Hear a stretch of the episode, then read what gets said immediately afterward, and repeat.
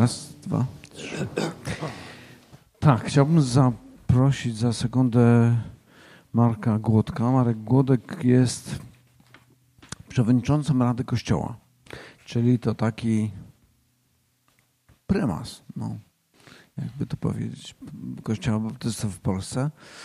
E, pierwszy raz poznałem Marka, jak przyjechałem na studia do Warszawy. Nie pamiętam, czy ty byłeś jeszcze liderem młodzieżowym wtedy? Krótko chyba byłeś, potem tam się już zaczęło zmieniać.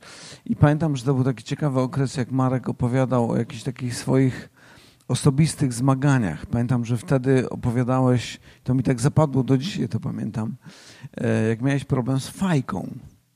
Przestawiłeś się chyba z papierosów na fajkę po swoim nawróceniu, ale ta fajka jakoś tak nie potrafiłeś się odczepić. I pamiętam, jak opowiadałeś o tym, że tak przed Panem Bogiem walczyłeś z takim właśnie na, nałogiem tak naprawdę, nie? I pamiętam, że ujęło mnie, ujęła mnie ta szczerość e, Twojej wiary. I to było takie, takie autentyczne, takie proste, takie szczere. I e, no, takie było dla mnie jakimś wzorem, wzorem wiary, nie? Więc akurat to tak się wpasuje w ten temat, który dzisiaj będziemy mówić. E, za chwilę tu się pojawi slajd. Tak, wspólnota, która stała się wzorcem wiary. To będzie o zboże w Tesalonice. Akurat niedawno mówiliśmy o tym, jak apostoł Paweł z terenów Azji Mniejszej przychodzi na kontynent europejski i właśnie w Tesalonice zakładał zbór. Więc dzisiaj trochę więcej się dowiemy o tym, jak to w Tesalonice było. Zapraszam. Dzięki Masz bardzo. swój mikrofon. Tak, ja już jestem podłączony skutecznie. No to dobrze, że mówiliście o tym, bo tak myślałem, że jakiś, jakąś taką pętlę będę musiał zrobić czasową i zobaczyć, jak to pokazać po prostu kontekst, jak to się rzeczy miały wcześniej, zanim e, apostoł Paweł napisał do Tesaloniczan e, ten list, który no jest bardzo zachęcający, przynajmniej pierwszy list jest bardzo zachęcający. Jak zobaczycie, wszystkie rozdziały prawie kończą się nadzieją przyjścia Pana Jezusa, czyli takim wyczekiwaniem mimo tej rzeczywistości, z którą się zderzali. E, Denzel Washington, y, znany aktor, chrześcijanin, na zakończenie roku szkolnego w jednym e, z uniwersytetów w Stanach Zjednoczonych miał taki, y, taką mowę e, do studentów, którzy już kończyli, pięknie ubrani, tak właśnie jak to przystoi na zakończenie kiedy otrzymują dyplomy. I, mówił, powtarzał bardzo często taki, taką sekwencję: postaw Boga jako pierwszego. Uczyń Boga wszystkim swoim życiu. Zachęcał, pracuj ciężko, ucz się, osiągaj w życiu. Ja pracowałem, osiągnąłem, e, ale pamiętaj, Bóg na pierwszym miejscu. Jedna z takich z takich podpowiedzi, które popełnił w czasie tej swojej mowy, mówiła o tym, żeby pielęgnować spotkanie z Bogiem, z Jego myślą, z Jego sercem, z Jego zamiarem dla Ciebie, dla Twojego życia przez Słowo. Czyli, żeby mieć czas na Słowo i mieć czas na modlitwę. No i pamiętacie tę pieśń starą, ją się czasem śpiewa. Ledwie oczy przetrzeć zdołam, wnet do mego Pana wołam, do mojego Boga w niebie i szukam Go wkoło siebie. I teraz tak, żeby mieć jakiś nawyk, to trzeba jakieś przygotowanie zrobić. I Denzel Washington mówi tak, kiedy kładziesz się spać wieczorem, to kopnij swoje kapcie odpowiednio głęboko pod łóżko, żeby tam wpadły. I rano jak wstajesz, to w zasadzie już jesteś gotowy, bo musisz, bo musisz się schylić i wyciągnąć, już jesteś na kolanach. Czyli sobie ułatwiasz jakby to przygotowanie do tego, żeby zacząć z Bogiem, żeby postawić Go na pierwszym miejscu, żeby rozprowadzić ten dzień razem z Nim. Mówię o tym dlatego, że niezależnie od tego, jak się czujecie, niezależnie od tego, jak ja się czuję, to dla wielu ludzi jesteśmy wzorcami. Jesteśmy ludźmi, na których patrzą. Apostoł Paweł mówi w innym miejscu, że jesteśmy listem znanym i czytanym przez różnych ludzi. Nawet jest chyba powiedziane przez wszystkich ludzi. Czyli to światło postawione na górze, mówiąc już ewangelicznie, e, nie może się ukryć, nie powinno się ukrywać. Dzisiaj spotkanie z, Tesal z Tesaloniczanami, z młodym kościołem, któremu apostoł Paweł poświęcił niespełna trzy sabaty. Czyli czytamy w 17 rozdziale listu do Tesaloniczan, że Paweł przebywając tam z Sylasem, e, między innymi zaraz po uwolnieniu z tego więzienia, pamiętacie, kiedy te, to cudowne uwolnienie nastąpiło, właśnie są w, e, w Tesalonice. I czytamy, gdy przeszli Amfipolis i Apolonię, przybyli do Tesaloniki, e, gdzie była synagoga żydowska. I to jest system Pawłowy. Wchodził do jakiegoś miasta pogańskiego, tak jak w tym wypadku, i szukał jakiegoś miejsca połączenia z tymi ziomkami duchowymi, z tymi, y, którzy powinni coś wiedzieć na temat Mesjasza, którzy oczekują, którzy znają historię Izraela, którzy, którzy mogą być tym, y, tym, y, tymi pierwocinami w zdobyciu ich dla Chrystusa, tak mówiąc takim językiem. Więc przez trzy sabaty rozprawia w Tesalonice. Są ludzie, którzy przyjęli e, spośród Żydów, z pochodzenia żydowskiego, ale też i pochodzenia greckiego, poganie, ludzie, którzy y, zainteresowali się tym, co Paweł mówił. Ale oczywiście, jak to w y, każdym wypadku na stronicach dziejów apostolskich, czy w innych miejscach, czy za czasów y, Pana Jezusa wcześniej, zawsze znaleźli się ludzie, którym było to nie po drodze, żeby słuchać tych rzeczy, które są mówione. I oczywiście z tego powodu były naciski, było zagrożenie dla życia, między innymi dlatego apostoł Paweł e, prawie po trzech tygodniach tej służby w Tesalonice musiał opuścić to miasto, udał się dalej do Berei e, i tam zwiastował Ewangelię e, znowuż w synagodze. Miał taki właśnie system służby, wyszukiwał ludzi, którzy na dzień dobry są gotowi, żeby słuchać i z nich tworzyć podwaliny Kościoła. I teraz te podwaliny Kościoła w takim szybkim tempie y, właśnie zostały zrobione w Tesalonice e, i, i uformował, uformowała się wspólnota wierzących, składająca się i z Żydów, i z Pogan, y, i z Greków. I apostoł Paweł, pisząc ten list, pisze z pozycji takiego duchowego ojca, który zainwestował, który poszedł do tego miasta, do tych ludzi, dzielił się Ewangelią i to od razu możemy się uczyć. E, e, jeśli dzielimy się Ewangelią, to od początku dobrze. Czyli od początku rzeczy właściwe. Nie rozciągajcie tego czasu, bo słuchacz może nie doczekać. Albo my będziemy zmuszeni, żeby wyjechać. Wykorzystajcie czas. Jakby miejmy taką mądrość, że ten czas mówienia, zwiastowania, pomocy w przebudzeniu, e, wybudzeniu się z tego letargu życia bez Boga, e, nie jest też w pewnym sensie programowany czy, czy e, wyznaczony przez nas. To zawsze jest Boża łaska. Bóg daje nam czas, wykorzystujemy, im szybciej wykorzystamy ten czas, tym lepiej. Im bardziej powiemy słowo prawdy samo w sobie, dlatego że skumulowaliśmy je wcześniej sami, tym, tym bardziej wtedy będziemy mieli świadomość, tak jak apostoł Paweł, który musiał opuścić Tesalonikę, że powiedział to, co optymalnie powinno być powiedziane. I wspólnota zaistniała, podwaliny zostały zrobione. Więc teraz piszę jako duchowy ojciec, taki właśnie człowiek, który przyszedł i zwiastował Ewangelię do tego zboru. I mówi tak: modlimy się o was, wiedząc, bracia ukochani, przez Boga, że zostaliście wybrani, gdyż nasza dobra nowidła, nowina dotarła do was nie tylko w słowie, ale także w mocy, w Duchu Świętym i z wielką siłą przekonania. Wiecie przecież, jak Bóg ze względu na was używał nas pomiędzy wami. I wiecie, że dzięki temu staliście się naśladowcami naszymi i Pana, gdy przyjęliście słowo pomimo wielkiego ucisku, z radością Ducha Świętego, do tego stopnia, że staliście się wzorem dla wszystkich wierzących w Macedonii i Achai. Przecież to właśnie od Was słowo Pana rozniosło się nie tylko po tych dwóch prowincjach, ale wszędzie dotarła wieść o Waszej wierze w Boga.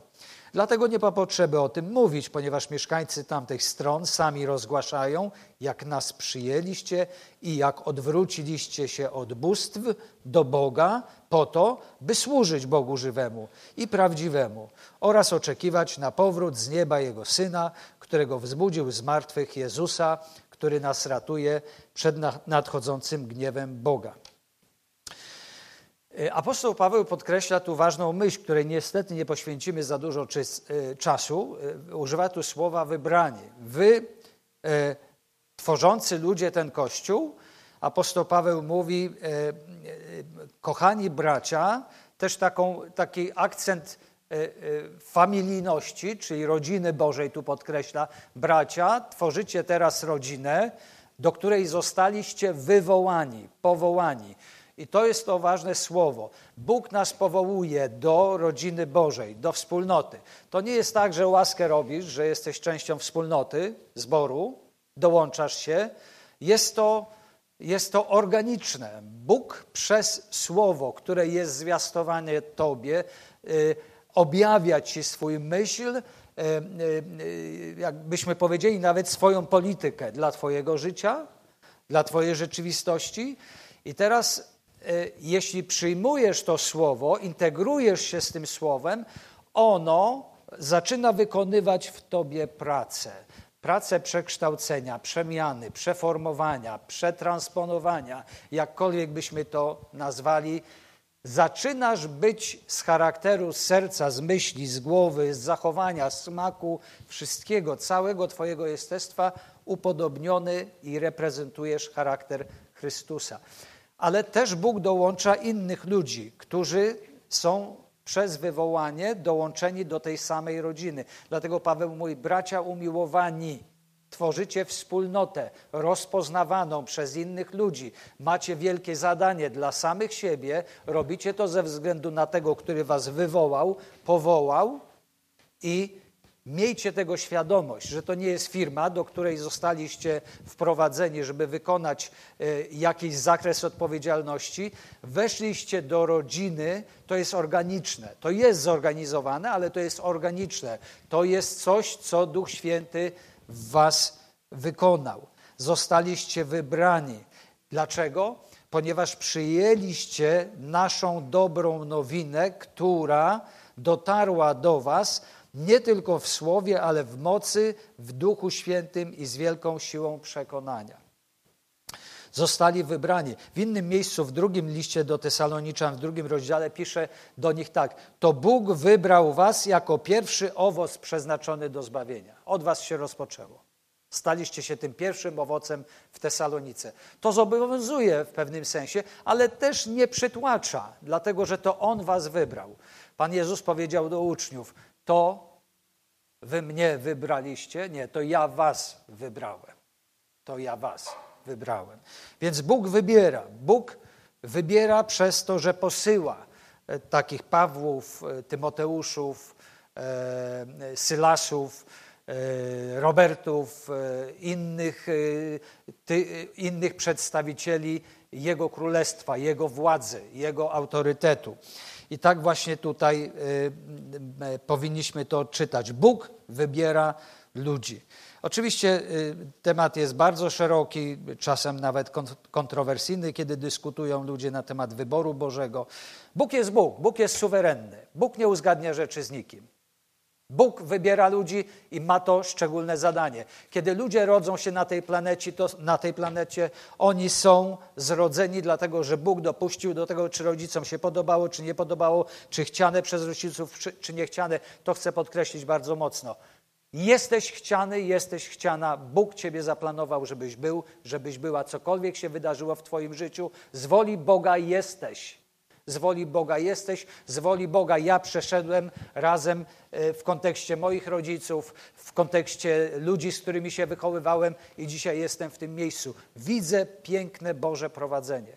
Moja mama ma 96, prawie 7 lat i kiedy była małą dziewczynką, pasła krowy gdzieś na wioskach podwarszawskich, tam gdzie mieszkali, chodziła i niewiele wiedziała o Bogu, wiedziała religijnie dużo rzeczy, ale Mówi, Boże, ułóż dla mnie drogę życia. Jako młoda dziewczynka tam miała może zaczyna, ułóż dla mnie drogę życia.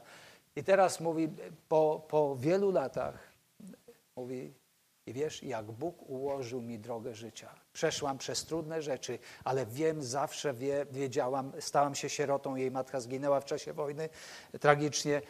E, e, Bóg zabezpieczał moje życie. Czułam się chciana, czułam się zaopiekowana, płaciłam wysoką cenę. Ja trochę wspomnę dzisiaj o tym, e, ale wiem, że Bóg mnie prowadził i dzisiaj jestem w tym miejscu, mam piękną starość, Bóg mi błogosławi, jestem razem z wami, wy jesteście ze mną, mówi o nas, o, o dzieciach.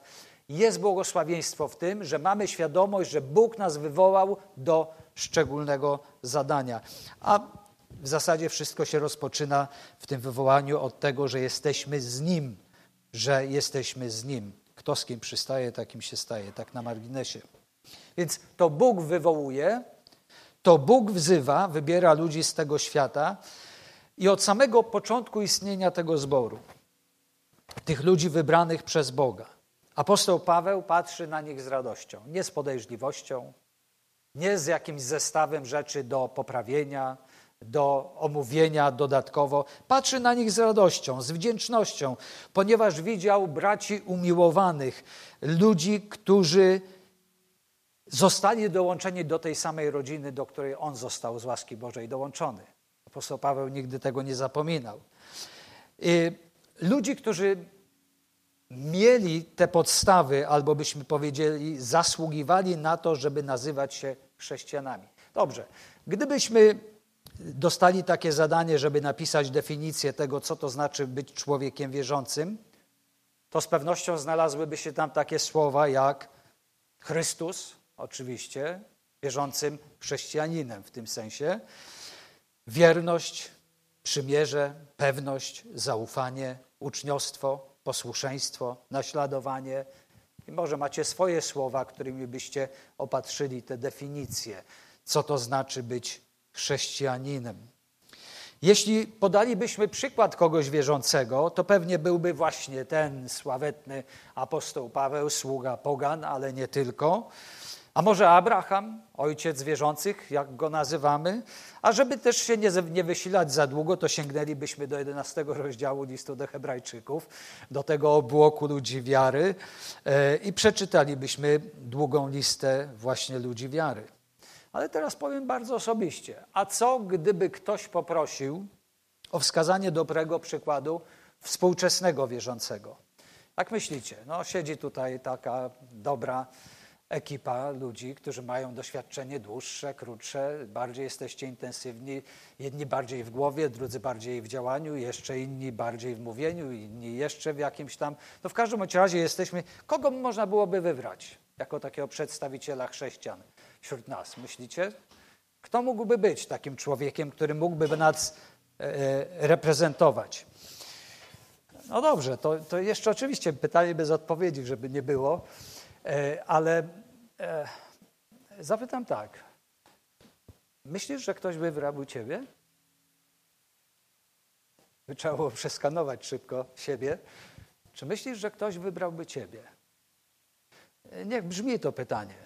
Niech brzmi to pytanie dzisiaj, jutro i w kolejne dni. Nie dlatego, żeby, żeby wskoczyć przez poprzeczkę, nie o tym mówię, tylko po to, żeby zdać sobie sprawę ze swojego utożsamienia, takiego zjednoczenia, połączenia z Chrystusem, e, takiego przebywania z Nim na tyle, że zaczyna odzwierciedlać Jego styl, styl życia, mówienia, smaku, ubierania, wszystkiego w zasadzie. E, naszym celem powinno być przykładem tego, co, o, o co w życiu wiary chodzi. Tak naprawdę stajemy się Chrystusowcami, ludźmi podobnymi do Chrystusa i mamy być rozpoznawalni. Inspirowany przez Ducha Świętego apostoł Paweł dał nam kilka ważnych myśli na ten temat do rozważania. I mówi, że Kościół w Tesalonice właśnie, że wierzący, ci młodzi w wierze ludzie, byli przykładem tego, co to znaczy wierzyć w Boga. I szybciutko o tym powiemy w kilku punktach. E, ale opis też pomaga nam nie, jest po to, żeby nas zdołować, ale po to, żeby nam pomóc w naszej rzeczywistości, w tym pokoleniu, y, zobaczyć siebie i nasze zadanie, dobra książka, którą zaprezentowałeś, zachęcam do czytania tej książki, tak żebyśmy byli wyraziści nie tylko w tym miejscu, gdzie cena jest niska, ale za tymi drzwiami, kiedy wychodzimy, kiedy cena się już z automatu podwyższa, kiedy wychodzimy za te drzwi. I wtedy, wtedy są zmagania, czy mówić, na ile mówić, czy się modlić, czy się modlić przed jedzeniem, po jedzeniu, czy się zamyśleć po prostu, czy jak, jak, jak, jak prezentować Chrystusa i siebie samego, swoją wolność Chrystusie. Ja musiałem się tego uczyć, żeby nie, nie uciekać, żeby, żeby nie udawać, żeby jak ktoś siedzi koło mnie w pociągu, a czytam Biblię, to, to żeby nie czytać tak, żeby nie zobaczył, co ja tam czytam, bo przecież to nie jest ta książka, a zaraz skomentuję, a jak jest parę osób, no to płacimy cenę. Wiecie, takie proste, zwykłe rzeczy, w których się poruszamy, albo listem otwartym, albo wystraszony i przepraszam, że żyję i tęsknię do tego, żeby przyjść na takie zgromadzenie, bo jest bezpiecznie. E, e, ten opis e, Pawłowy doskonale ukazuje, jaki każdy z nas ma być i nie ma powodu, żeby zadowolić się czymś mniej. Zbyt wielu ludzi dzisiaj zadowala się czymś mniej, są tacy, którzy ustami wyznają, że wierzą, jak Boga kocham. Znacie to powiedzenie? Jak Boga kocham. Ale kiedy patrzysz na życie, to nie są dobrym przykładem tego, co znaczy wierzyć. Zadowolić się czymś mniej w naszym chrześcijańskim życiu niż to, co proponuje Chrystus, jest niewybaczalne. W takim sensie jest nie do przyjęcia. Jest nie do przyjęcia. Jeśli bierzemy to cały pakiet. A w tym, o czym mówi Chrystus w naśladowaniu Go, nie ma drobnego druku. Wszystko jest jasne od samego początku. I teraz Tesaloniczanie byli wyraźnym przykładem chrześcijańskiego życia dla innych. E, I teraz chcę wyróżnić cztery cechy, czyli cztery takie obszary. Po pierwsze, wszystko zaczęło się od tego, że przyjęli słowo. To jest kluczowe przyjąć słowo. Słowo jest głoszone. Zobaczcie, że Najczęściej Bóg używa do głoszenia słowa nie anioła, nie jakieś nadzwyczajne okoliczności, ale używa ciebie, ciebie, ciebie, ciebie. Używa nas, ludzi. Ktoś kiedyś stanął w Twoim życiu, mówię obrazowo, stanął i poświęcił Tobie czas, może się modlił, może w strachu szedł, ale szedł, szła, spotkał Cię i mówił, podzielił się Ewangelią. To, co apostoł Paweł, Sylas, Tymoteusz i inni robili tutaj w tym kontekście, Bóg używa ludzi, którzy dzielą się słowem. I teraz jedni przyjmują słowo, inni słowa nie przyjmują. Dwóch łotrów na krzyżu, pamiętacie? W tej samej odległości, tę samą przeszłość mieli, ta sama scena, wiszą jeden z prawej, drugi z lewej, Chrystus, e, Pan Jezus wisi. Jakie dwie różne reakcje. Jeden pokutuje, woła, wspomnij na mnie i nawet upomina swojego kolegę, który był zbuntowany, który nie przyjmuje, nie rozumiał tego, co się dzieje. Jakby to słowo, ten obraz był wyraźnie dla nich obu. Jeden poszedł, byśmy powiedzieli, drugi został. I tak jest w życiu. Idziemy, mówimy słowo, są ludzie, którzy przyjmują. Tesaloniczanie byli ludźmi, uformowanymi w tej rodzinie Bożej, którzy przyjęli Słowo. To był początek. Słuchać, przyjąć. Ewangelia to słowo dotarło przez usługiwanie współpracowników Pawła, Tymoteusza, Sylasa, a Duch Boży używał głoszonego przez nich słowa Ewangelii w wielkiej mocy. Mocy, która przemienia życie człowieka. Ludzie kradną, przestają kraść, przeklinają, przestają przeklinać, piją, przestają pić, Y, są ludźmi nieprzebaczenia, zaczynają przebaczać, uwalniają przebaczenie. Słowo ma moc. Słowo ma moc przekształcania człowieka na obraz i podobieństwo Boga samego. Powracamy do tego, co utraciliśmy przez grzech w wielkiej mocy. Tesaloniczanie przyjęli je i okazali serce tym, którzy im usługiwali. Pomimo prześladowań w Filipi, Apostoł Paweł, Sylas odważnie i śmiało głosili Ewangelię, a słuchacze zareagowali, uwierzyli i zostali uratowani, czyli zbawieni. Więc to słowo jak ziarno, znowuż mówiąc obrazowo, wpadło w ich życie i wtedy to ukryte w tym ziarnie słowa e, życie zaczęło w nich kiełkować. Co to znaczy? To znaczy, że stali się oni nośnikami życia, które wydobywało się z tego słowa. To nie był, to nie był skutek tego, że oni postanowili, że przysięgli, że od pierwszego, że od nowego roku, że dla żony, że dla męża. Oni po prostu dostali słowo, przyjęli i to słowo zaczęło wykonywać w nich pracę. Ja wczoraj e, e, opowiadałem Robertowi Eli o e, mojej koleżance, która pracowała w stanie wojennym w sklepie i była osobą nieodrodzoną, chrześcijanką, nie była chrześcijanką w tym rozumieniu, więc była kobietą, która też używała wulgarnych słów używała wulgarnych słów, żeby autorytatywnie się wypowiedzieć, żeby ludzie zrozumieli, o co jej chodzi. Że jak wynocha, to wynocha z tego sklepu, że jak nie ma towaru, to nie ma towaru. I tam musiała okrasić to tak, żeby nikt nie miał wątpliwości. No, miała taką naturę, że tak się poruszała. E, zresztą niezależnie od zawodów ludzie się różnie w ten sposób poruszają. E, I teraz ktoś jej zwiastował słowo. Przyjęła to słowo to słowo zaczęło w niej ożywać. Zaczęło ją prze, przemieniać. I po dwóch tygodniach mniej więcej od tego nawrócenia jej koleżanki mówią, słuchaj Irena, co się z tobą dzieje? No co? Że o co wam chodzi? No ty nie przeklinasz.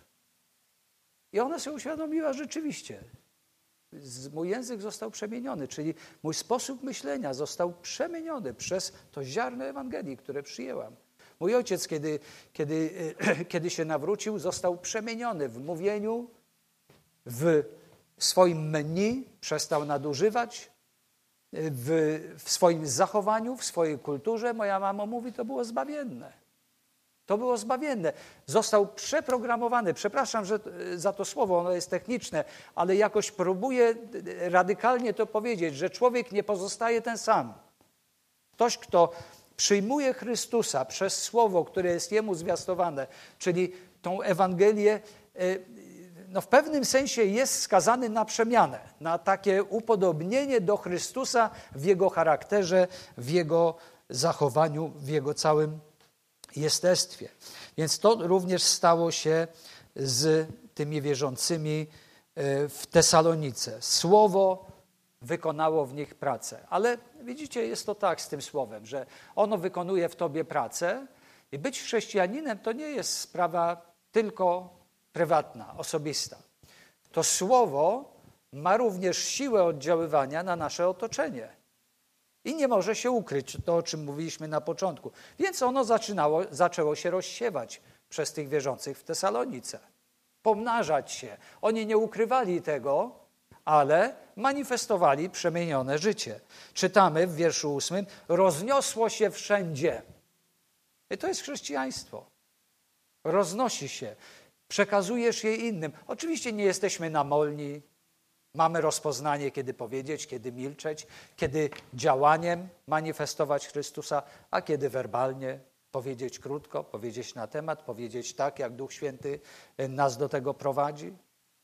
Ale to słowo musi się roznosić. My korzystamy z tego, ale korzysta z tego Twoja żona, Twój mąż, Twoje dzieci, Twoi rodzice, współpracownicy, Twoi pracownicy. Wszyscy korzystają z tego, że przyjmujesz słowo. I tak też się stało z Tesaloniczanami. E, my dzisiaj potrzebujemy tego samego słowa. Jeśli potrzebujemy zwiastować, to właśnie to słowo.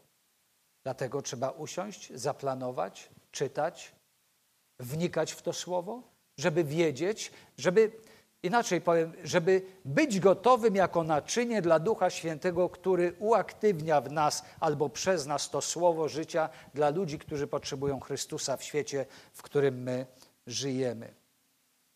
Potrzebne nam jest to samo słowo. W pewnym sensie to słowo ogranicza, że nie możemy e, e, jakby być tutaj twórczy, ponieważ e, w tym sensie, że dokładać do tego słowa, jakby to słowo w jakiś sposób uatrakcyjnić e, w sensie e, poselstwa, które przekazujemy, dlatego że możemy popaść właśnie w, taką, e, w taki kierunek wymyślania jakichś nowych teorii sentymentalnych, mów motywacyjnych.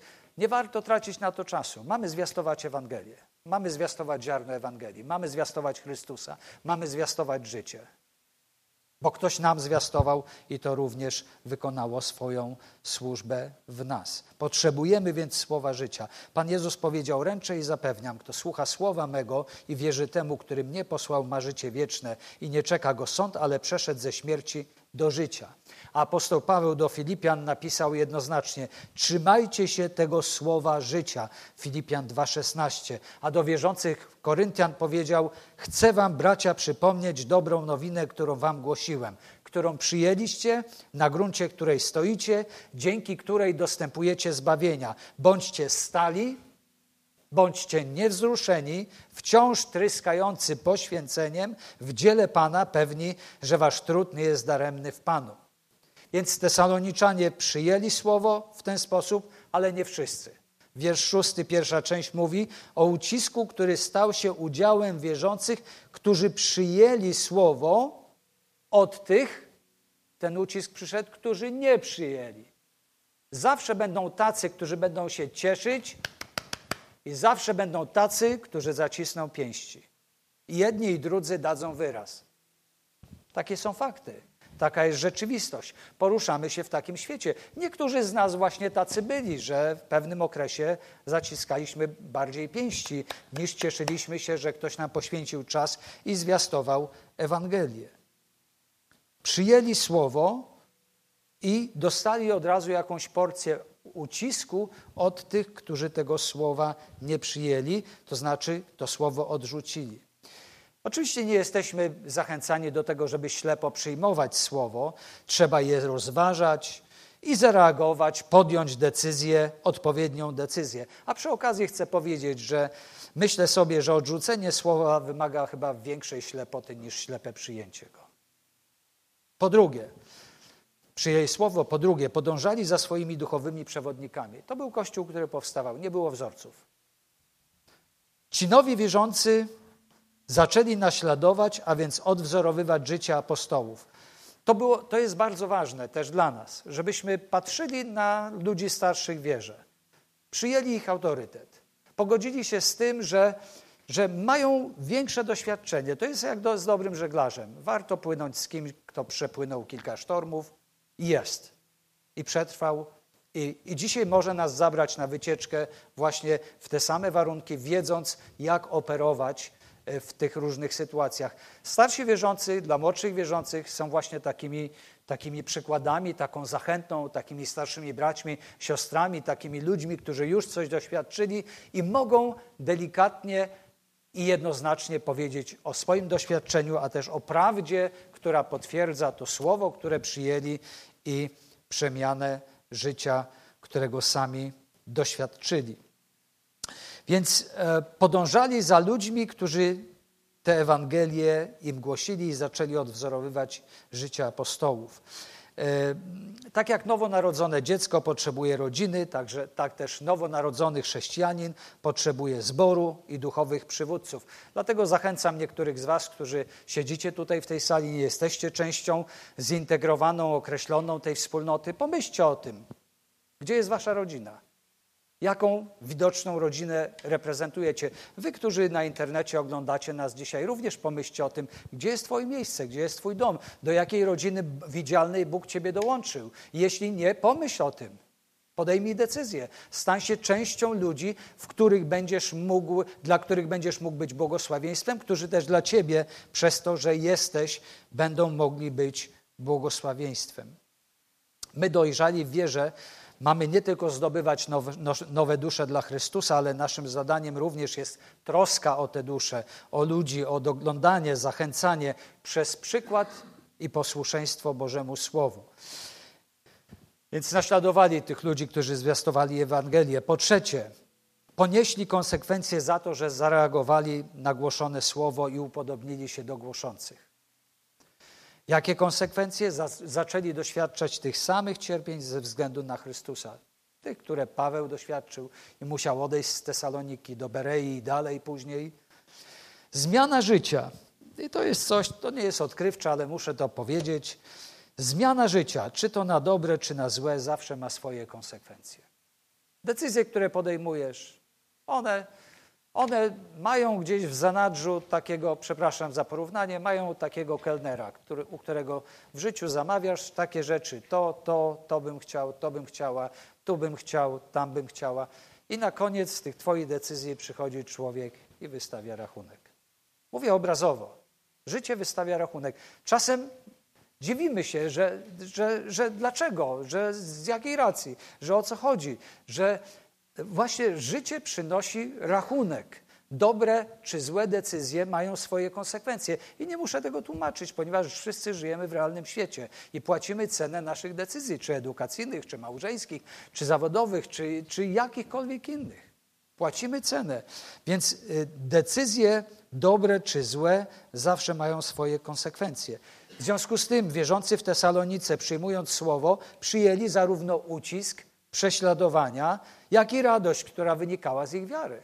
I to jest dziwne połączenie, ale tak to działa, tak to jest. Moi rodzice w latach 50., kiedy zaczęli czytać tę księgę, tę książkę, e, która była na indeksie ksiąg zakazanych przez oficjalny kościół, e, no, weszli w takie madło społeczne, bo z jednej strony komunizm, esbecja, ludzie, którzy jakby no, nie, nie trawili tego poglądu na życie i wiary w Boga, e, a z drugiej strony ludzie religijni, pozornie jakby, którzy którym nie podobało się, że Bolesław zaczął czytać tę książkę, no był porządnym chłopem, jak zabluzgał, to wszyscy usłyszeli, jak się napił, no to prawdziwy chłop, potwierdził siebie, jak się bawił, to się bawił. I naraz tutaj ten gość zaczął czytać tę książkę, stał się taki poprawny, że nie do przyjęcia, no zdradził wiarę, zdradził, wiecie, polskość niemalże, czyta tę książkę, jest zmieniony, już chłopak,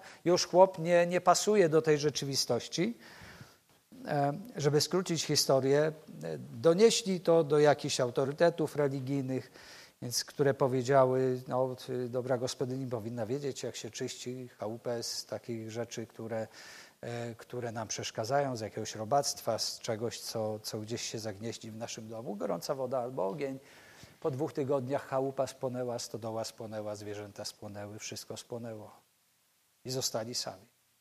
Nie dlatego, że komuś coś zrobili, ale dlatego, że już nie był kompanem do, do tej szczególnej społeczności, jaką jest picie alkoholu. Niektórzy z Was mają doświadczenie mniejsze, większe, ale to jest szczególna społeczność. Obserwowałem przez lata ludzi, którzy, którzy garną się, wychodzą i na azymut już mają kolegę, już mają koleżankę, już mają kogoś, z kim mogą robić. I to nie tylko o alkohol chodzi. O wiele innych rzeczy, które nas usidlają. Chodzi właśnie. Ludzie się rozpoznają.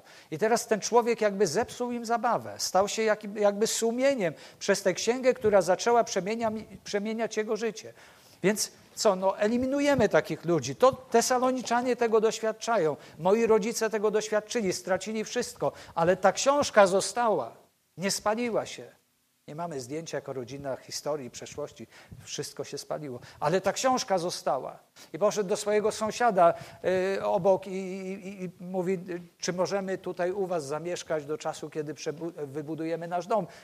No tak, zostańcie, przyjdźcie. Ale, ale tak kątem oka patrzył na tę książkę, że nie pasuje w jego chałupie ta Biblia, Biblia, jakkolwiek ją nazywali. I następnego dnia przyszedł, napiwszy się wcześniej, żeby mieć odwagę i powiedzieć to, co chciał powiedzieć. Mówię, Bolesław, w tym domu jest taka zasada. Albo ty tę książkę wyrzucasz z tego domu, albo wy się wynosicie. Następny dzień po spaleniu. Gdzie mieli iść? Jeszcze wszystko tam się dymiło. Znaleźli miejsce, Bóg ich poprowadził. E, bardzo ciekawa historia. Do dzisiaj mieszkają dzieci tego człowieka w tym domu moich rodziców. E, dzieci tego człowieka, który ich nie e, wyrzucił ze swojego domu ze względu na tę książkę. Bardzo ciekawa historia, kiedyś może przy okazji opowiem. Naśladowanie Chrystusa, pójście za Słowem, poddanie się temu Słowu ma swoją cenę. I możesz być, możesz być człowiekiem, który będzie udawał i grał na różne fronty. Kiedy wyjdziesz z tego miejsca, będziesz podobny do tych, do których nie chcesz być podobnych, kiedy siedzisz tutaj. Bóg dzisiaj, tak jak w Tesaloniczan, którzy dostali słowo, prawdziwe słowo, Bóg szuka ludzi, którzy są wyraziści, nasoleni. Tesaloniczanie byli wzorcami, byli ludźmi, o których się mówiło w różnych zakątkach tamtego świata, dlatego że byli wyraziści, że przyjęli na klatę, jakbyśmy powiedzieli po męsku, przyjęli całą porcję odpowiedzialności za to, że upodobnili się do Chrystusa, że przyjęli Ewangelię. I do niektórych z Was chcę powiedzieć, niektórzy z Was słyszą, jesteście sympatykami. Do Was mówię siedzących tutaj, nie znam Was, więc mogę sobie pozwolić na, na, na to powiedzenie. I do Was, którzy oglądacie nas e, online. Słyszałeś już Ewangelię, słyszałaś już Ewangelię wiele razy. Może wychowałeś, wychowałaś się w domu ludzi, którzy są chrześcijanami, którzy naprawdę są wzorcami, modlą się o ciebie, robią wszystko, żebyś był szczęśliwy, żebyś była szczęśliwa, żebyś była wyrazista, żebyś była połączona z Chrystusem, żebyś nie przegrał, nie przegrała swojego życia, a wiedzą o tym, że bez Boga ani do proga. Wiedzą o tym, że, że właśnie Bóg jest tym, który powołał nas na ziemię, Bóg jest tym, który posyła ludzi, żeby zwiastowali Ewangelię, Bóg jest tym, który przemienia życie człowieka. I teraz już masz to w głowie nagromadzone i chodzisz sobie, jesteś takim sympatykiem, jesteś taką sympatyczką i jesteś tak już przez parę miesięcy, przez parę lat niektórzy. Chcę, chcę Ci zadać pytanie, kiedy pójdziesz za Chrystusem? Wyraziście jednoznacznie. Kiedy zaczniesz prezentować Chrystusa, kiedy wychodzisz z tego miejsca w sposób jednoznaczny, dlatego że zintegrowałeś, zintegrowałaś życie swoje z Nim? Niektórzy z Was słyszą i wiedzą wiele, ma, macie wiedzę biblijną. Powiem tak, a kiedy w końcu zanurzysz się w Chrystusa i położysz się w chrzcie wiary, czyli umrzesz dla Twojego życia grzesznego, które prowadziłeś, prowadziłaś do tej pory? Kiedy to zrobisz? Kiedy to zaplanujesz? Jeśli nie teraz, to kiedy? A skąd wiesz o tym, że doczekasz tego czasu, który sobie zaplanujesz? Bardzo często Pismo Święte mówi: Dzisiaj, kiedy Jego słowo słyszycie, dzisiaj, kiedy Jego głos słyszycie, nie zatwardzajcie swoich serc. Myślisz, że ojcu łaskę robisz, czy matce, czy koledze, koleżance, dziewczynie, chłopakowi, bratu, siostrze, którzy modlą się o ciebie? Bój się Boga, to mogę powiedzieć Tobie. Znam takich ludzi, którzy słysząc, wiedząc, oni mogliby innych nauczać, wciąż stoją poza domem Ojca. Więc moje, moja zachęta dzisiaj w kontekście też Tesaloniczan, wejdź w końcu do domu Ojca. Wejdź w końcu do domu Ojca.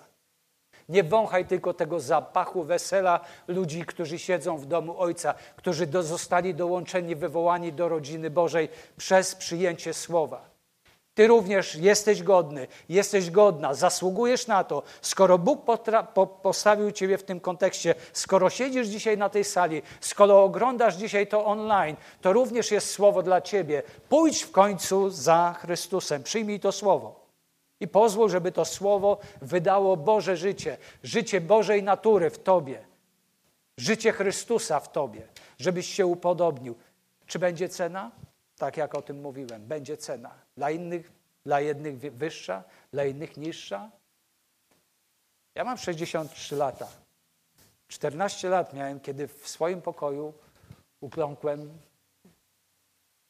i zawołałem: Boże, jeżeli ta Twoja Ewangelia, bo ja wychowałem się wśród ludzi wierzących, widziałem hipokryzję, widziałem takie różne podwójne standardy i to mnie trochę tak blokowało, trochę mnie zniechęcało, ale pomyślałem sobie, Boże, jeżeli ta Twoja Ewangelia, jeżeli da się żyć na tym etapie mojego życia, a nie chciałem zmarnować, byłem młody chłopak i chciałem korzystać z tego życia.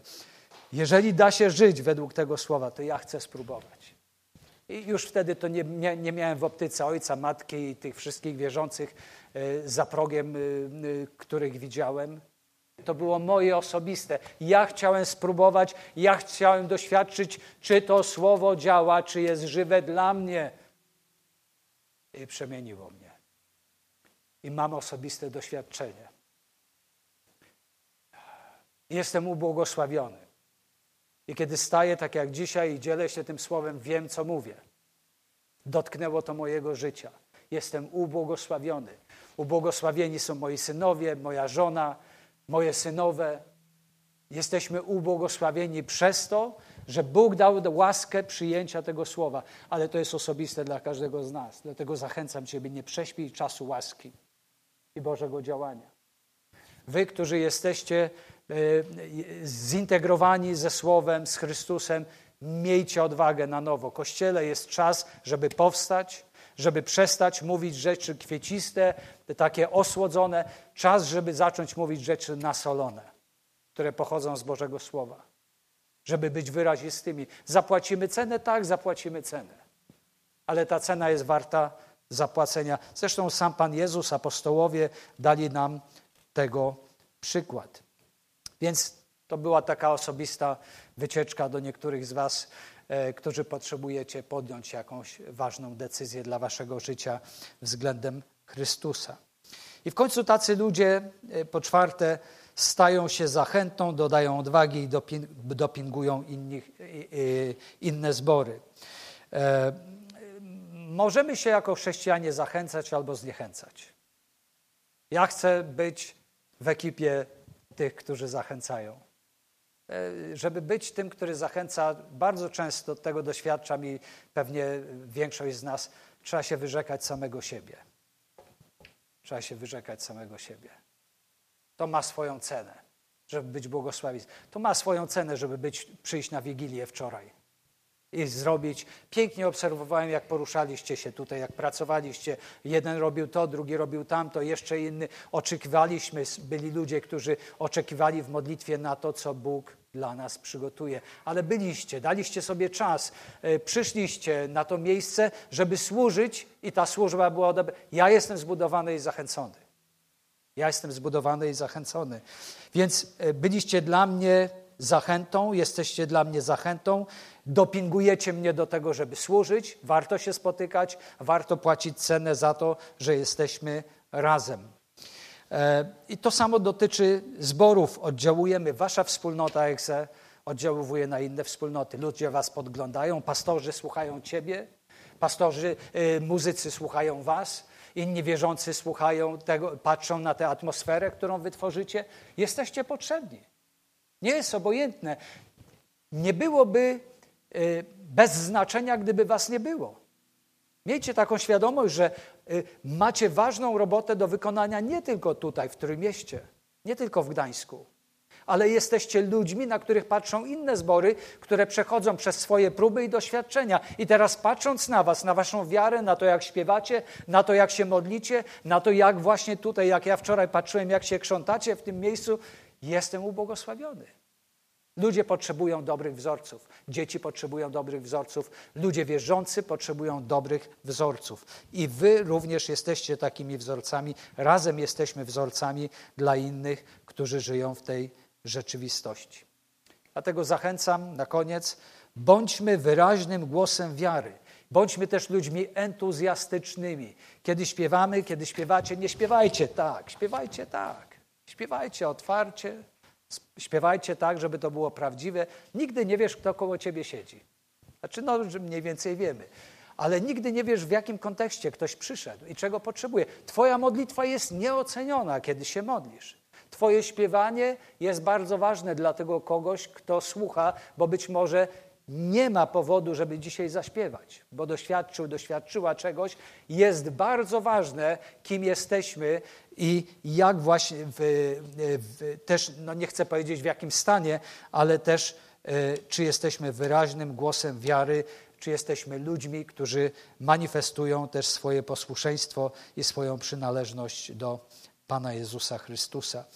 E, modlę się, żeby to dzieło wiary, które stało się Twoim udziałem, trud miłości i wytrwałość nadziei, o czym mówi wiersz trzeci, żeby to wszystko rozchodziło się jak głos trąby e, w waszym mieście, w Gdańsku, w waszych rodzinach, e, pośród ludzi, którzy, o których się modlicie, e, dlatego żebyście mogli zobaczyć, jak ważne jest to i jak nieprzypadkowe jest to, że Bóg wybrał was do tego, żeby inni mogli mieć zachętę i nadzieję.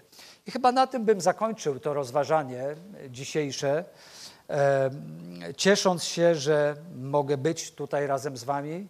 Dziękuję pastorze za zaproszenie i za to, że możemy właśnie pochylać się wspólnie razem nad tym słowem e, i być zachętą. E, ten okres przedświąteczny, o tym wczoraj mówiłem, wykorzystajcie ten czas na zwiastowanie Ewangelii, na zwiastowanie słowa. Ludzie są bardzo otwarci w tym czasie z różnych powodów i kulturowych, religijnych, e, e, tradycji, pewnej atmosfery, jaka jest, i szukają takich ludzi jak ja i ty, którzy powiedzą im prawdę o Chrystusie, o Jego przyjściu, o tym, że e, nie było to przypadkowe i że zmieniło to bieg historii człowieka, ludzkości. Pomodlimy się i oddamy Bogu chwałę. Dziękujemy Ci, Boże Wszechmogący, za to, że Pomogłeś nam dzisiaj poznać naszych starszych braci i siostry w Tesalonice, ludzi, którzy przyjęli Słowo. Ludzi, których przemieniło Słowo. Ludzi, których Słowo wyprowadziło ze śmierci do życia. Dziękujemy Ci za takich Pawłów, Tymoteuszów, ale dziękujemy Ci za współczesnych, Dziękujemy Ci za Roberta e, i za wszystkich współpracowników tej wspólnoty, tego zboru EXE w Gdańsku. Dziękujemy Ci za to, że wywołałeś każdego z nas i oto jesteśmy. Dziękujemy Ci za to, że też wywołałeś nas z pewnymi ograniczeniami, które mogą być uzupełniane przez tych, którzy mają inne uzdolnienia, inne talenty. I dziękujemy Ci za to, że właśnie takich ludzi którzy się uzupełniają, stawiasz w jednej rodzinie, że możemy być umiłowanymi braćmi i siostrami. Boże, modlę się szczególnie o tych, którzy, którzy to dzisiejsze moje wezwanie usłyszeli, żeby pójść za Tobą i żeby, żeby w końcu określić się i poukładać to swoje życie, zanurzyć się w Ciebie, w Chryste i żyć dla Ciebie. Modlę się o, o, o Was, e, którzy, którzy myślicie o, o tej cenie, która pojawiła się w tej czy innej sytuacji, która jest przed Wami. Boże, wzmocnij ich do tego, żeby stanęli po Twojej stronie, żeby się nie wycofali.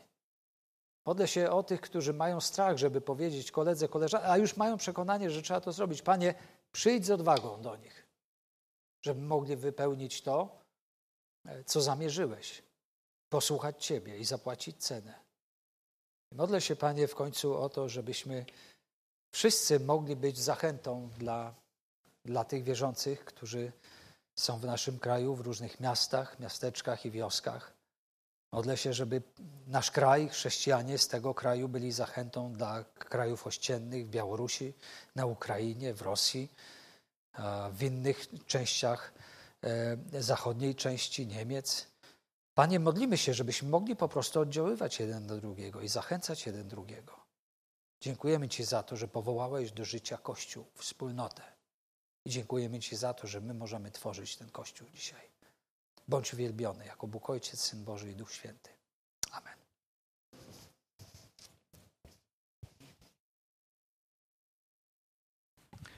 Tak, dziękuję bardzo za to słowo.